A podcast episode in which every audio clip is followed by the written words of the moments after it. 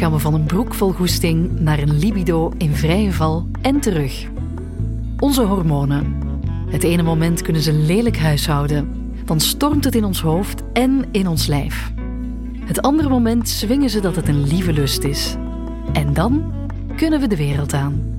Ik ben Kirsten Lemaire en je luistert naar Rebellen tussen de lakens.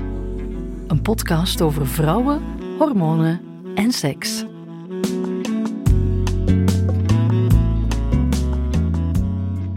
Deze aflevering: Seks na de bevalling. En daar gaan we het over hebben vandaag met Uwe en Vanessa. Uwe is vroedvrouw en mama van twee. En je hoort in deze aflevering wat het moederschap met haar doet en hoe het haar seksualiteit heeft beïnvloed. Welkom Uwe. Dank je. Ik ben heel blij dat je erbij kan zijn vandaag. Zit jij lekker? Zit jij goed? Ik zit prima. Dank je wel dat ik mocht komen. je hebt uh, twee kinderen. Wanneer ben jij precies mama geworden? Ik ben de eerste keer mama geworden in 2015.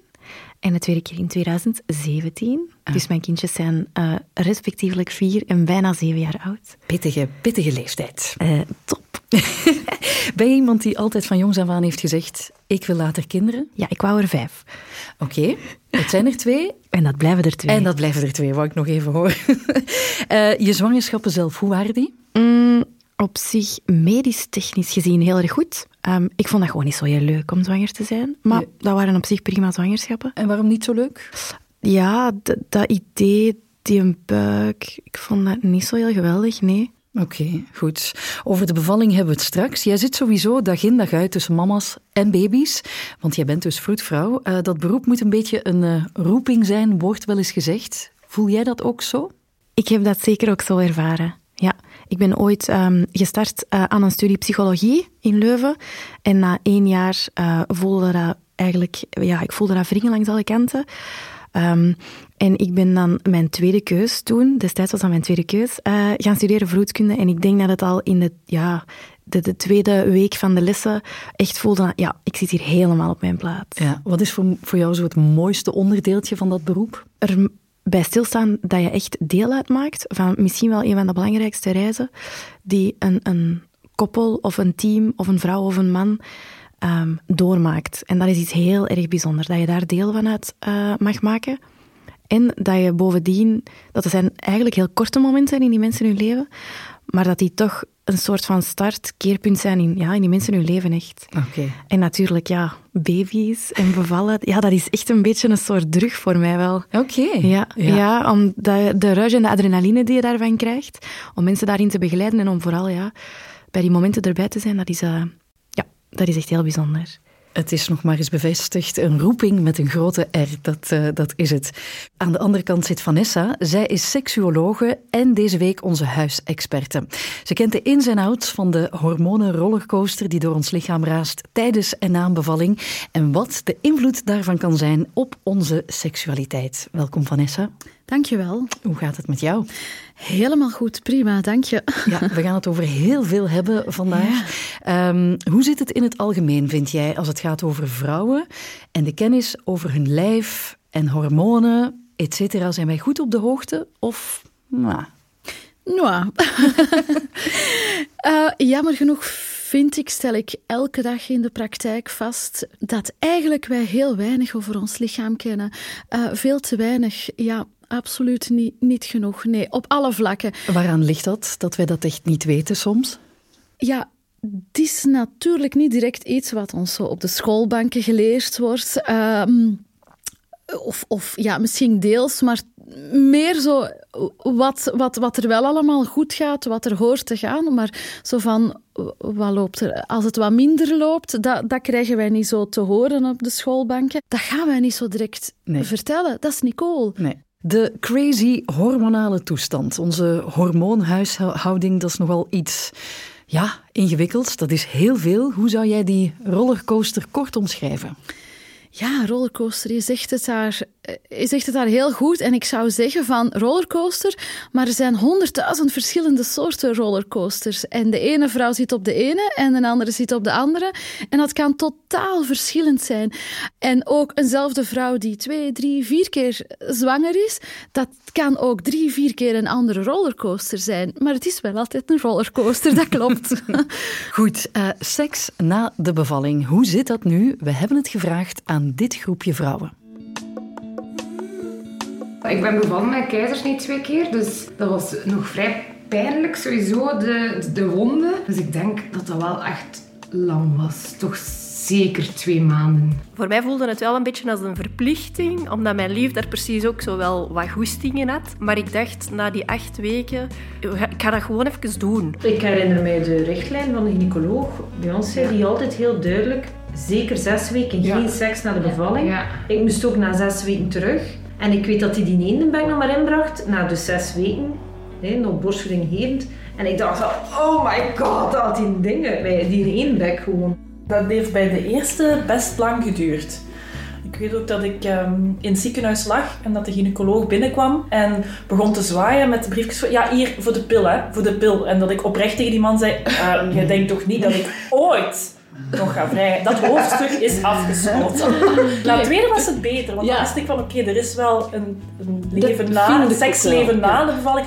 Maar bij de eerste dacht ik van nee, en dan heeft dat ook dik een half jaar geduurd dik een half jaar, zes weken, de verschrikkelijke eendebek, het zat er allemaal in. Uwe, kan jij even uitleggen wat er hormonaal allemaal gebeurt uh, met je lichaam tijdens een zwangerschap? Um, er zijn een aantal hormonen die daar heel veel rol spelen. Um, de waarschijnlijk bekendste zullen oestrogeen en progesteron zijn, die tijdens onze menstruele cyclus ook al uh, heel veel leuke dingen met ons doen. um, maar wat er natuurlijk bij zo'n zwangerschap bijkomt, is het HCG-hormoon.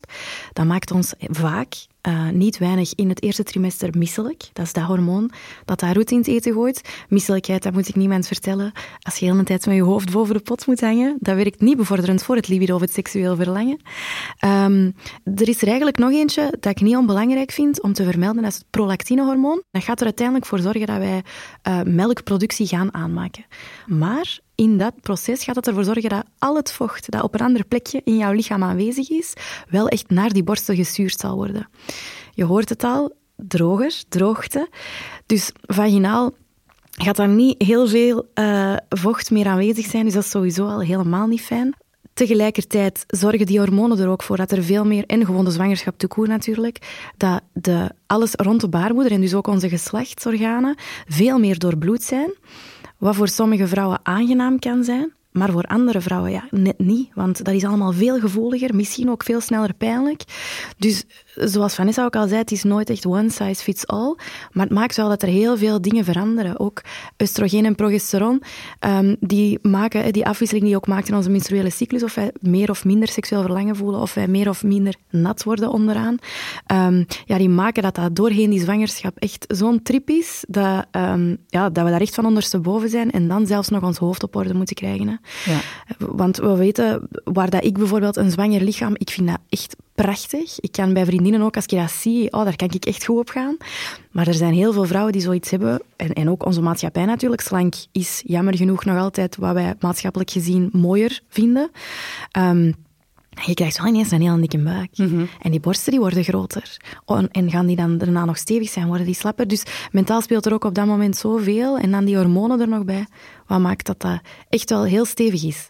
Je bent dan bevallen en dan gaan die hormonen ook heel gekke dingen doen. Dan, dan gebeurt er van alles. Die schommeling is weer helemaal anders. Um, welke invloed heeft dat? Wat, wat gebeurt er hormonaal nadat je bevallen bent? Misschien moet ik het aan jou vragen. Die prolactine blijft natuurlijk dan wel even lang um, een, eh, een, rol spelen. Um, ja, er gebeuren een aantal dingen en dat is ook een beetje afhankelijk natuurlijk van één, hoe ben je bevallen? Twee, welke weg voor voeding kies je? Kunstvoeding of, of uh, borstvoeding? En we zitten natuurlijk sowieso op dag uh, 2, 3, 4 met de befaamde kraamtranen of baby blue. De blijddag eigenlijk, waar alles, alles om te blijten is. Yep. Um, die eigenlijk veroorzaakt wordt door zo'n grote um, ommezwaai en cocktail en, en um, heksensoep van hormonen die op dat moment echt een beetje terug hun weg zoeken. die zwangerschap is beëindigd, dus die hormonen die daar een rol spelen om die zwangerschap in stand te houden, ja, die vallen helemaal weg. Maken plaats voor nieuwe dingen of toch andere concentraties van, uh, van elkaar. Um, en ja, dat maakt ook dat um, we echt even volledig de kluts kwijt zijn. We gaan beginnen wenen om de stomste dingen, vaak zelfs uit het niets omdat we niet weten waar dat vandaan komt. Um, en dat is echt super oké. Okay. Meestal uh, houdt dat een paar dagen aan. Um, maar dat ook iedereen weet dat dat natuurlijk oké okay is. Het bestaat. Ja. En het is gewoon zo. Ja. Uh, wat misschien ook wel fijn is om mee te geven, is dat de geboortepartners, um, dat die ook of enerzijds spiegelhormonen gaan ontwikkelen. Dus we zien dus ook bij, uh, bij de mensen die de mama's die daar juist bevallen zijn, dat de oxytocine heel hard gaat pieken. Oxyto oxytocine zit ook samen in dat huwelijk met prolactine, die ervoor gaat zorgen dat de melk die geproduceerd wordt door prolactine gaat kunnen toestromen. Um, maar dat is natuurlijk ook ons knuffelhormoon, ons, ons geluks, ons liefdeshormoon. En de geboortepartners die gaan daar ook een stukje mee overnemen. Ondanks dat zij natuurlijk dat geboorteproces niet uh, aan de lijven hebben ondervonden, gaan ze daar wel mee spiegelen. En wanneer de geboortepartners ook mannen zijn, zien wij eigenlijk dat uh, in dat moment van die kraamtranen, dus rond dag drie, um, dat zij eigenlijk een piek ondervinden in testosteron. Dus dat maakt eigenlijk, ik denk dat de natuur dat heel mooi bekeken heeft, um, dat wanneer dat mannen een piek in testosteron ervaren, dat zij ook um, veel meer die een beschermende rol gaan opnemen. Echt van, ik, ik moet hier zien dat ik mijn nest omarm. en ja, oxytocine helpt natuurlijk hen ook enorm hè, om, om mee die liefde te, te ervaren. Goed, dan hebben we ook nog borstvoeding. Dat doet van alles. Maar wat doet dat precies met je lichaam, Uwe? Wel, um, zoals ik al zei, heeft de twee belangrijkste dingen voor de borstvoeding zijn de prolactine en de oxytocine. Dat zijn de twee hormonen die de borstvoeding uh, tot stand brengen en in stand houden.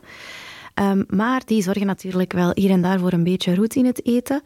Um, de prolactine, zoals al een aantal keer gezegd, gaat er dus voor zorgen dat we daar onderaan eigenlijk helemaal niet zo heel veel meer vocht hebben, want het zit allemaal in onze borsten. Um, maar de oxytocine, die uh, doet ook wel heel veel goede dingen. Dus naast het feit dat die uh, ervoor zal zorgen dat die melk in de mond van jouw kindje terechtkomt, gaat die natuurlijk er wel ook voor zorgen, voor die verliefde gevoelens. Hè? Ja, die prolactine en die oxytocine, um, dat zijn natuurlijk ja, zoals stofjes die doen heel veel goed, maar soms um, ja, kan dat ook een beetje in de andere richting gaan. Wat dat maakt, hè, die oxytocine gaat de lucht in, dus ze gaan enorm verbinden met hun baby en ze gaan eigenlijk enorm veel affectiviteit eigenlijk uit het contact met de baby halen. En ik zie wel vaak dat daar dames zoiets hebben van oh, nu heeft heel de dag al iemand een stuk van mijn lichaam nodig gehad en nu konde jij vanavond ook nog eens een stukje van mijn lichaam of iets van mijn lichaam eisen. Wanneer is mijn lichaam eigenlijk nog eens een stukje voor mij? En wanneer kan ik hier eens een bad nemen of een douche? Dit is misschien het moment dat ik daar nu voor ga gebruiken en niet voor al de rest. En u heeft kunstvoeding dan voordelen tegenover borstvoeding? Bij um, moeders die bijvoorbeeld kunstvoeding geven, daar valt wel wat over te zeggen. In die zin die een snellere terugkeer hebben naar hun menstruele cyclus. Dat kan natuurlijk in het voordeel spreken van die vrouwen, want die zullen natuurlijk ook sneller terug een ijsprong. En die ijsprong gaat natuurlijk gepaard met een hoger seksueel verlangen. Ja. Um, ons slijmverlies dat onderaan verandert, dat wordt rekbaar, dat wordt echt heel lekker vloeibaar. Dus dat is echt ja, optimaal klimaat om te gaan vrijen. Niet alleen mentaal, maar ook lichamelijk.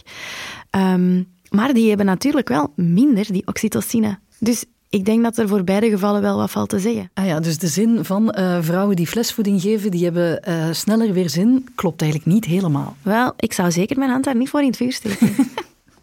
Oké, okay, Uwe, ik ga uh, nu met de deur in huis vallen. Hoe lang na jouw bevalling had jij weer zin in seks? Zien of hebben we het gedaan? Goh, misschien moeten we dat zelfs ja. opsplitsen. Of het hangt natuurlijk samen misschien. Uh, ah, niet helemaal. Um, ik ben best gehavend uit mijn bevalling gekomen, toch zeker de eerste. Um, en ik, heb ook borstvoeding gegeven.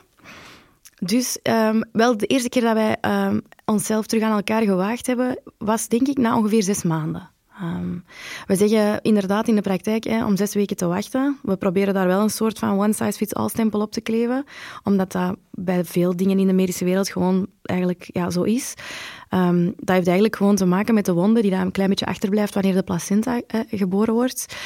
Um, eigenlijk is het eerder vanaf dat je geen helder rood bloed meer verliest, is, zou het veilig kunnen zijn, maar we hanteren die zes weken als een mhm. veiligheid. Laat ons duidelijk zijn, na zes weken was ik daar totaal niet klaar voor. Nee, als je zegt gehavend, kan je dat mhm. even definiëren, gehavend? Ja, dus na mijn eerste bevalling, um, uh, ja, ja, trigger warning, uh, was mijn clitoris gescheurd. Dus mijn binnenste schaamlip naar boven toe was eigenlijk uh, gescheurd. En je zou denken dat dat mij het meeste pijn bezorgd heeft, maar dat was eigenlijk heel vlot genezen. Um, maar ik had ook een scheurtje onderaan. Mijn dochter is geboren met de koperen zuignap of de ventouse. Um, en ik had een uh, scheurtje onderaan en de ene vrouw, man, eender wie, geneest al beter dan de andere. En in mijn geval is het littekenweefsel dat daar ontstaan is heel erg stug geworden. Waardoor dat um, penetratie of penetratieseks echt enorm lang heel pijnlijk geweest is. En echt ja, het gevoel dat, denk ik, heel veel vrouwen hebben van dat gaat hier opnieuw openscheuren. Ja. It won't, maar dat is wel het gevoel dat ik daarbij had. Um, en ik denk dat ik ook kan stellen dat ik um, vanaf eigenlijk dat wij terug zijn beginnen vrijen tot eigenlijk uh, de geboorte van mijn zoontje, dus ons tweede kindje, dat ik eigenlijk altijd gevreden heb met pijn. Oei, maar dat is, dat is zeer heftig. Ja, dat is heftig. Het helpt wel om te weten waar het vandaan komt. En daarna is dat uh, op een heel fatsoenlijke en keigoede manier allemaal opgelost. Ik had gelukkig een man dat daar heel veel begrip voor had. Maar ja, dat is heel vervelend. Ja. Ook al wil je hoofd heel graag, als allee, downstairs niet mee wilt, ja, dan is je goesting ook heel snel over natuurlijk. Ja, uh, Vanessa, herken je een soortgelijk verhaal? Ik bedoel, mensen komen wel vaker bij jou mhm. aankloppen met dit soort vragen, dit soort verhalen, neem ik aan. Ja, zeker en vast. Um, pijn bij het vrijen, dat is iets dat we absoluut wel vaker zien. En uh, jammer dat inderdaad mensen daar hun verhaal dan niet zo over delen. Hè. Want als we het wel zouden delen, zouden we inderdaad van elkaar ook kunnen, kunnen leren en zouden we um, ja, sneller um, ons begrepen voelen, maar ook mogelijke oplossingen kunnen uitproberen. En ik denk ook, ja, je zei, ik heb gelukkig een partner waar ik mee kan praten, die begrip opbrengt voor de hele situatie, maar dan is het ook nog het hele ding. Je bent aan het zorgen voor een baby. Je hoofd staat er ook niet naar. Uh, dat hele zorgende is bezig. Had jij op een bepaald moment ook zoiets van... Ja, ik voel mij misschien een beetje schuldig of, of totaal niet? Naar mijn baby of mijn partner toe? Ja, naar, naar, naar either way. Zo. Vooral naar mijn partner toe. Naar mijn baby was vooral raar, omdat wij deden doen aan, aan co-sleeping. Uh, dus die baby lag in een open bedje naast ons bed. En ik vind dat gewoon heel raar. Want je gaat zien dat net op dat moment ineens zo, pom, die ogen open gaan. Allee, dus dat vond ik wel een beetje een ding. Maar natuurlijk, um, seks, intimiteit in het algemeen moet zich niet vernauwen tot alleen maar het bed natuurlijk. Nee. Je wordt creatief als ouders, dat zeker. Um, maar die is vooral als vrouw, hè, als mhm. partner van. Ik denk dat dat was echt mijn allergrootste schuldgevoel daarin. Um, en dat, heeft, dat is alleen nog maar erger geworden na ons tweede kindje, omdat je dan ook... Ik ging dan ook zo door een soort enorme identiteitscrisis als vrouw. Dus dat, daar komt heel veel beladenheid bij. Um, en laat ons ja, in verbinding gaan en intimiteit, los van penetratieseks, is nog altijd een van de belangrijkste dingen in een mensenleven, denk ik. Dus ja dat heeft gewoon een grote impact. Absoluut. Die identiteitscrisis als vrouw, had dat iets te maken met je zelfbeeld na de bevalling, hoe jij eruit zag? Of wat, wat lag daar aan de basis? Ja, absoluut. Ik denk dat ook heel veel vrouwen dat zullen herkennen. Aanzien, dat, dat is altijd het stomme voorbeeld dat ik daarbij geef. Ehm, ik, ik, ik, stond ineens voor mijn kleerkast en alle kleren die ik ooit super leuk vond, ik herkende mij daar totaal niet meer. En ik dacht echt, what was I thinking? Ik vind dit helemaal niet meer leuk. En ik heb heeft ook heel lang geduurd voor ik dan dingen vond waar ik dan wel leuk mee stond of waar ik mij wel oké in voelde.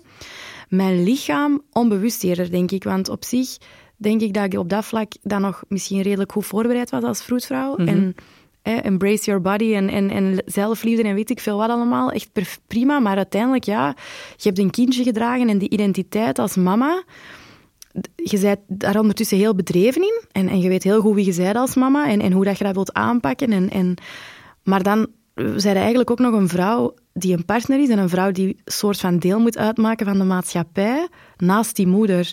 En dat vond ik echt heel moeilijk. Heel veel balletjes om in de lucht uh, te gooien op één moment. Ja, oké. Uh, Vanessa, misschien even terugkomen op uh, de, de timing waar we daarnet een paar vrouwen hoorden zeggen, um, de zes weken mm -hmm. of iets langer. Uh, hoe lang wordt er eigenlijk vanuit de medische wereld geadviseerd om te wachten met seks na de bevalling? Ja, um, wel, het is een beetje inderdaad moeilijk. Wat, wat u ook al zegt, wel, we willen een, een beetje een duidelijke richtlijn. En vandaar is die duidelijke richtlijn er gekomen rond eh, zes weken, zes à acht weken, zei men vroeger, eh, zes weken nu. Um, die zes weken is eigenlijk ook wat meer afkomstig van de dames die met een keizersnede bevallen zijn. Van de eerste zes weken mag je eigenlijk toch geen, um, geen al te zware inspanningen doen na een keizersnede. Als we echt medisch, medisch, medisch gaan kijken, dames die vaginaal bevallen zijn, dan gaat het vooral over niet meer bloeden, niet meer vloeien. En... Um, ja, de baarmoedermond uh, die gesloten is terug. En dan zou dat na een zeventiendal dagen zijn. Nu, 17, dat is niet makkelijk, dus we maken daar drie weken van. Dat is makkelijker. Dus strikt minimaal zegt men minstens toch drie weken wachten. Um, maar dan maakt het allemaal heel ingewikkeld. De ene moet dan drie weken, zes weken. Hè. Dus vandaar dat inderdaad standaard wat gezegd wordt zes weken.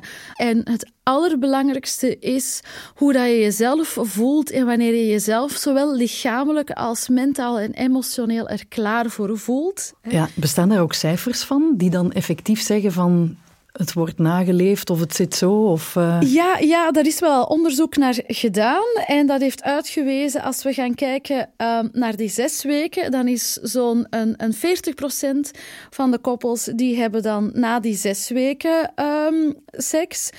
65% heeft seks gehad na acht weken. 80% heeft seks gehad na 12 weken. En we zitten aan 95% na zes maanden. Dus dat is wel breed en ik vind dat dat ook heel oké is. Ik vind het ook wel belangrijk om um, te zeggen van kijk, er is ook iets anders dan penetratieseks. Hè. Er zijn heel veel fijne vormen van, van seksueel heel fijn samen zijn zonder dat daar altijd penetratie moet bij zijn. Mm -hmm. um, het is ook leuk om misschien samen daar een keer avontuurlijk in te gaan zoeken van, hé, ja. Um, Wat raad jij mensen dan bijvoorbeeld aan die met een groot probleem mm -hmm. bij jou komen aankloppen van, kijk, sorry, maar het, het doet pijn, ja. het gaat niet. Um, wat is dan het eerste, ja, middel dat jij ja. hen aanreikt? Ik raad vooral aan dat ze uh, praten. Praten, praten, praten. Je zei het net ook al, uw uh, communicatie is een heel belangrijke. En vooral ook realistisch zijn over uw verwachtingen. Maar verwacht niet dat dat onmiddellijk uh, de grote, wilde, spetterende seks is. Verwacht niet dat dat misschien exact hetzelfde is als, als voor de bevalling of voor de zwangerschap.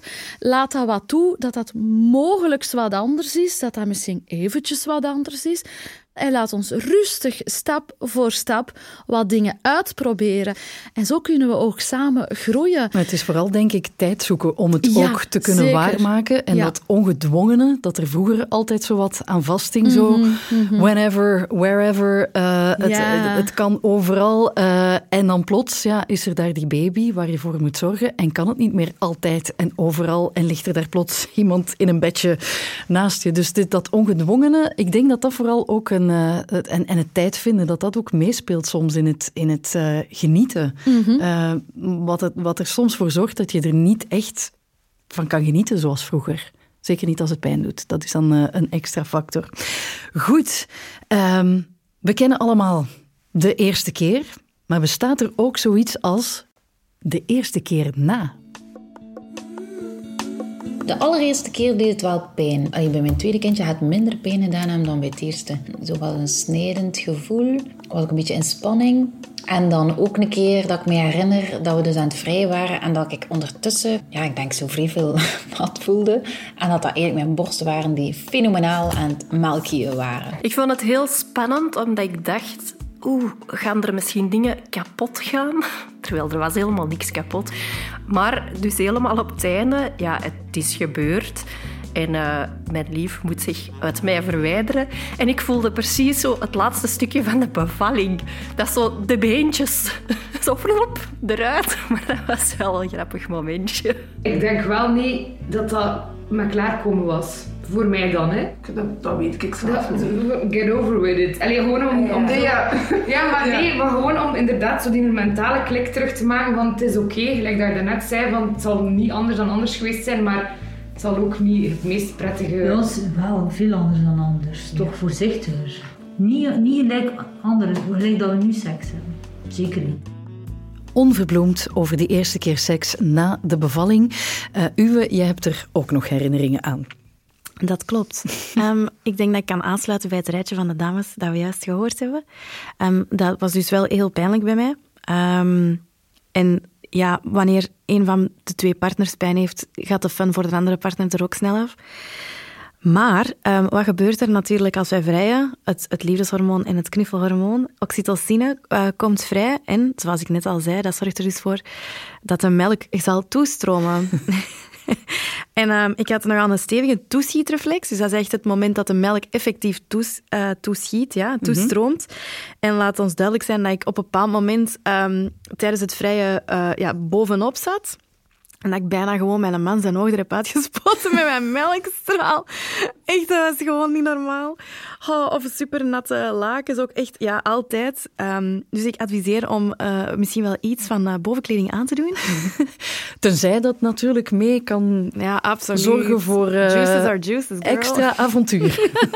nee, ja, absoluut. Nee, zeker en vast. Maar het is wel iets om rekening mee te houden. Ja. Want ik kan me wel voorstellen dat, al zelfs al ben je daar zelf helemaal oké okay mee, dat een partner daar misschien ook wel even op allee, zo moet, oh, uh, oké, okay, maar dat is, die borsten, ah ja, dat is juist, die dienen voor voeding. Oei, mm -hmm. dus dat dat ook wel iets heel gek kan zijn. Um, en dat dat plots misschien ook een onderdeel is dat wegvalt voor ja, hen op ja, een bepaalde ja. manier.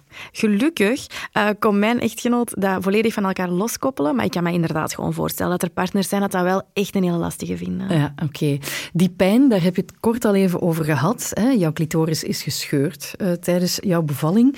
Um, dat heeft uiteraard een, een, gigantisch effect op, op de hele beleving. Um, die pijn is dan na de tweede bevalling, dat is dan veranderd. Uh, maar wat is er dus die clitoris, even for the record, um, die clitoris die is gehecht geweest. Dat deed, dat, ik heb nog nooit in mijn leven zoveel pijn gevoeld tijdens, als tijdens het hechten van die clitoris. Um, maar die is gigantisch snel genezen. Ja. Dus ik heb daar functioneel nooit meer last van gehad. Okay. Het is echt die hechting onderaan geweest. Na de geboorte van mijn zoontje um, hebben ze dan eigenlijk van de gelegenheid gebruik gemaakt. Dus ik had toen geen scheurtjes of, of, of wat opgelopen. Om eigenlijk dat weefsel dat op dat moment zo verdikt genezen was van mijn eerste bevalling, om dat terug weg te halen en mijn lichaam de kans te geven om opnieuw te helen, in de hoop dat het dan soepeler weefsel zou worden. Ja. Ik heb heel erg slecht voor mezelf gezorgd um, in het postpartum van mijn zoontje, wat maakte dat hij eigenlijk heel slecht genezen is. En ik ben dan uh, acht maanden na de geboorte van mijn zoontje uh, onder algemene anesthesie onder het mes gegaan en hebben ze eigenlijk heel de boel van onder gecorrigeerd. Met als resultaat dat het vandaag helemaal oké okay is. Oké, okay ja, je hebt er wel het een en het ander mogen voor over hebben. Hè? Ja, maar ik vind dat niet... Allee, ik, dat is wel echt belangrijk om te vermelden dat, um, ik, dat ik heb altijd gevoeld dat dat niet oké okay was. Ik heb uh, in mijn direct postpartum van mijn zoontje ook mijn vroedvrouw daar op die moment naar laten kijken. Want het is omdat je zelf vroedvrouw zei dat je je onderkant kunt zien. Nee. Ik ben nog altijd geen... ah, dat zou makkelijk zijn. Maar, um, en die zei ook, ja, u, dat ziet er inderdaad echt niet oké okay uit. Ja.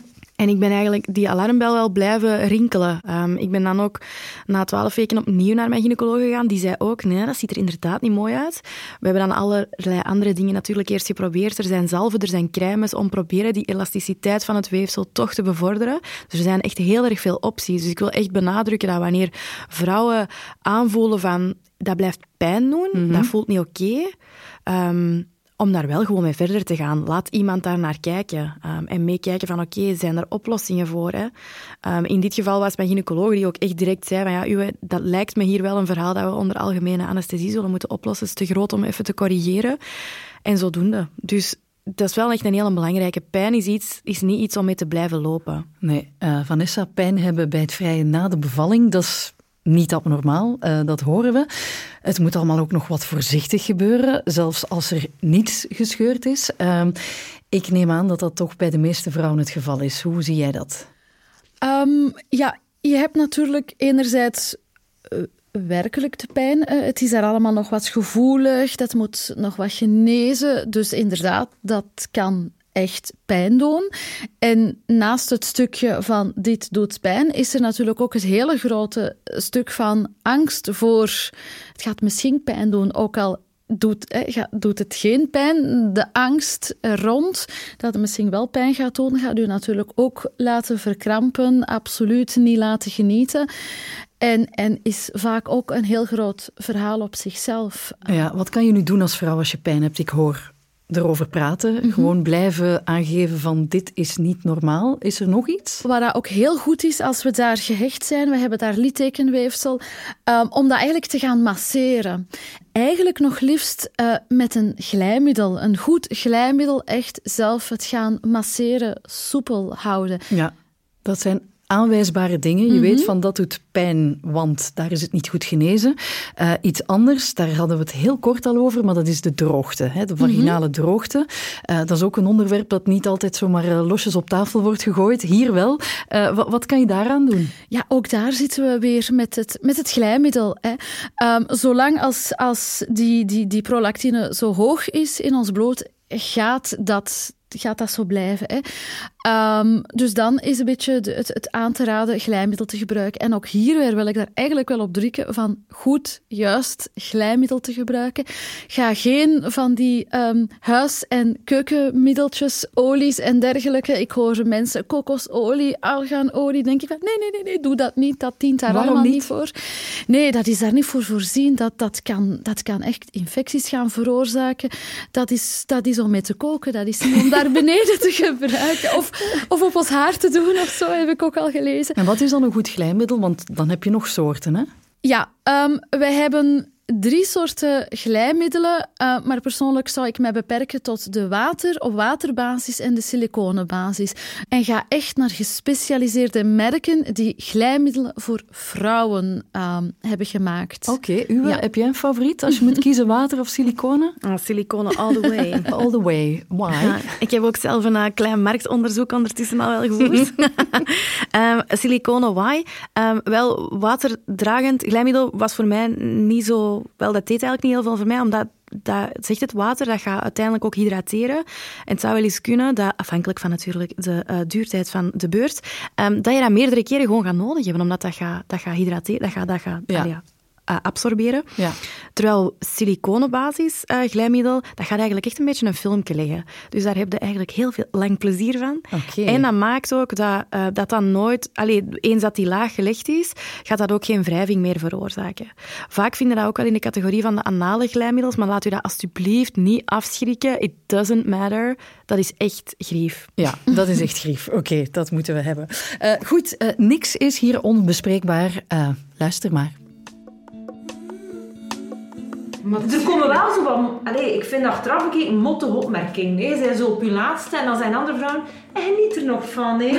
Desondanks vind ik dat wel soms jammer vooral. Hoe weinig eerlijk dat overkomt. Maar Judith, zelfs als je, iets, iets, um, als je daar iets over zegt, je gelooft dat toch niet. Nee, je kunt nooit iemand voorbereiden wat dat gaat voelen en hoe moe dat gaat zijn. Hoe moe dat, dat gaat zijn. Wat dat nee, goed is. Oké, okay, dat is waar. Maar het moment dat je kind dat dan hebt, ja, dan... voelde jij je wel soms... Ja, verloren. Verloren dat overweldigende gevoel. En zelfs dan wordt dat compleet genegeerd. Achteraf kan ik zeggen dat ik met borstvoeding over mijn grens ben gegaan. Ik weet nu hoe lang ik wil proberen als er nog een kindje zou komen. Ik had op voorhand toch graag geweten um, dat dat even kan duren voordat je terug zin hebt om te vrijen. Ik heb me daar schuldig over gevoeld en ik heb ook gedacht dat dat nooit meer in orde zou komen. Het is in orde gekomen hoor. Ik dacht wel dat het sneller vanaf dat gebeurd is, dat je zo sneller terugdenkt, ah ja, dat is eigenlijk plezant, we moeten dat vaker doen.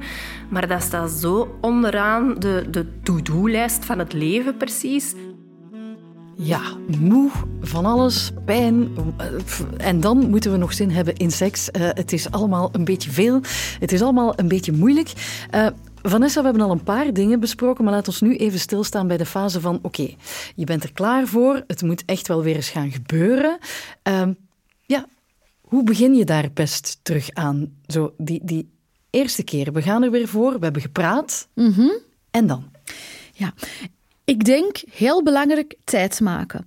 En tijd voor de beide partners. In die zin van, um, je bent vaak uh, als, als eh, kerstverse mama, je bent constant bezig met die baby. Die baby heeft jou ook echt nodig voor, voor, hè, uh, voor alle uh, primaire levensbehoeften. Um, en dan zo toch even wat tijd aan jezelf mogen schenken, maar um, effectief nadenken van wat heb ik nodig om mij op mijn gemak te voelen en mij ontspannen te voelen en op die manier mogelijk een beetje in die vibe te komen van ik ga misschien wel zin krijgen. Hè. Maar weet dat je er wel wat gaat over moeten nadenken. Want als je het wat laat afhangen van, god, zal op het moment wel, wel duidelijk zijn wanneer, dan is de kans groot dat je ineens maanden later realiseert van, oei, oh ja, die moment is, is niet gekomen. Dus dat tijd maken op voorhand en nadenken, wat heb ik nodig, is een belangrijke. En dat ook wat aan elkaar vertellen. En hoe dat, dat dan werkelijk is, is dat met penetratieseks of niet? Is dat met dezelfde um, seksbeleving als voordien of niet? Dat is een ander verhaal. Maar het is wel sneller, vlotter, een seksualiteitsbeleving die voor beide fijn is. Okay. Dat merk ik wel heel, heel sterk. Ja. Uwe, wat hoor jij vanuit de praktijk vaak uh, terugkeren over seks na de bevalling? Ik denk um, dat... Ik, ik, ik ervaar dat zo als vrouw, maar mijn hoofd, mijn mentale uh, spel, zeg maar, is een heel erg grote erogene zone bij mij. Um, en ik denk dat dat vaak ook onderbelicht wordt. Um, dus oké, als we het gaan praten, erover gaan praten en gaan plannen, kunnen we dat bekijken als we nemen een stukje die magie en die spontaniteit hè, mhm. eh, ervan weg. Maar erover praten kan ook heel sexy zijn. Dat kan al het begin zijn. Maar toch of niet? Ja. Dus ik denk dat als we het op die manier ook gaan bekijken, en ja, laat het dan nog zijn dat je effectief in de familieagenda, die plots ook geboren is, um, seks of sexy times of weet ik veel wat moet plannen. ja, welke um, woorden worden daar allemaal voor gebruikt? Ja, we hebben aan, aan Studio 100 ook Samsung seks of zoiets te denken. ja. Nooit gebruikt, maar nee. anyway. Um, dat als dat dan toch in die agenda moet komen, dat die een aanloop daarnaar en dat praten daarover ook wel gewoon minstens heel fijn kan zijn. En alleen maar intimiteit in het algemeen ten goede kan, uh, ten goede kan komen. Zijn er ook zo dingen die je meegeeft aan mensen die je ziet? Van probeer dit of dat is. Ja, glijmiddel sowieso. Ja. Um, dat is echt uh, de number one. Ja. ja. En ook altijd die een tool van probeer al eens gewoon aan te geven, als je dat toch weet tenminste, wat je zelf fijn vindt. Het is, het is veel vaker leuker om te beginnen vanuit um, ik vind dat fijn, of als jij dat doet, word ik helemaal wild, mm dan te zeggen, ja, deze ga ik zeker niet fijn vinden en daar moet je ook al niet aan denken. Snap Het is ook vaak inderdaad hoe je het in gesprek brengt, dat, dat wel echt heel krachtig kan zijn. En ik denk, op het einde van de rit blauwe ballen bestaan niet. Dus als uw partner een man is, laat u dat niet vertellen. Um, iedereen, wachten kan altijd. En er is veel meer in intimiteit en, en verbinding en, en, um, en geil worden. En, en dan alleen die penetratieseks. Um, ik denk dat uh, voorspel wordt misschien onder- of overschat, dat laat ik in het midden. Maar al hetgeen wat eraan vooraf of achteraf komt, dat is minstens even belangrijk. Ja, nu je erop terugkijkt, had jij dingen uh, liever anders gedaan of eerder gedaan bij jezelf dan? Seksueel? Hmm? Oh, denk het niet. Ik denk dat ik ik ben me er altijd wel heel bewust van geweest, hoe belangrijk dat dat was in, in onze relatie en in, in het leven in het algemeen. Ik ben daar heel schuldig over gevoeld. Maar ik heb wel ook echt aan de uh, lijven ondervonden dat daarover communiceren en daarover blijven praten, ook al denkt dat je je, uh, je partner daarmee echt doodverveelt, dat dat wel echt een hele belangrijke is. Ja. Kan jij na alle hordes die je hebt moeten nemen nog volop genieten van seks? Ons seksleven is beter dan ooit. Ja, dat is, dat is een goed verhaal. Mensen zullen dat heel graag horen. En daar misschien van alles... Ook, hoor. Ja, ja, ja. ja. Want wij hebben natuurlijk... Wij zijn gedwongen om bepaalde dingen te gaan proberen of af te tasten of ineens wel op tafel te gooien waarvan ik misschien anders had gezegd it's never gonna happen. Ja, ik zeg het, door te praten en door dingen wel te proberen en door los van penetratie, seks, intimiteit ook gewoon op een andere manier te gaan benaderen is echt, ja, ons seksleven is beter dan ooit met kinderen. Hè. En ik ben dus een moeder. Hè. Oei, yes, oei, oei. yes, yes. Uh, ja, als seksuologe, Vanessa, als je dan dit hoort, dan denk ik, yes. goed gedaan, tien op tien, goed ja, bezig. Ja, ja, ja, dat is inderdaad... Uh, dat is super om te horen. En ik hoop dat dat verhaal mensen ook inderdaad kan inspireren. Van ehm, inderdaad, het, het, het, is eventjes vervelend, het is moeilijk, het is pijnlijk, dat is waar. We moeten dat zeker ook niet negeren. Maar wat kan er wel nog allemaal? En laat ons hier eens samen op pad gaan en dat uitzoeken wat dat er allemaal kan en hoe en op welke manier en wat, wat leuke dingen dat we misschien nog niet ervaren hebben. Hè? En vertellen aan elkaar van, hè, wat zou jij graag eens uitproberen, wat zie jij zitten en, en wat, hè, hoe was dat voor jou? Dat dat ook enorm seksueel verbindend is. Um, dus dat is, ja, dat is heel fijn uh, om dan te zien en, en te horen, inderdaad. Ja. Seksualiteit of seks na de bevalling, het kan wel degelijk een feest zijn. Uwe, bedankt voor je openhartigheid. Dankjewel dat ik hier mocht zijn. Het was heel fijn. Ik vond het ook heel fijn. Ik heb veel bijgeleerd, Vanessa. Ook jij bedankt voor je deskundigheid. Heel, heel, heel graag gedaan.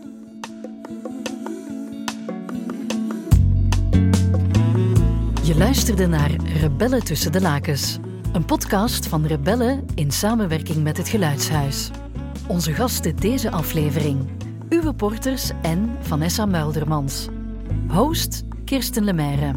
Concept, regie en redactie Leen Renders. Research en redactie voor Rebellen Lien Willaert en Sarah van den Broek. Jingle Flor van Praat en Bram Kouwmans. Geluidstechniek Bram Kouwmans en Olivier Marga. Met extra steun achter de schermen van Anne Smet, Marijke Gutes, Hebe van de Verre en Laura Buts. Heb je genoten van deze podcast? Laat dan een recensie na. Zo vinden anderen ook de weg naar deze podcast. Benieuwd wat Rebellen nog zoal doet? Surf naar rebellen-vzw.be of vind ons op Facebook en Instagram.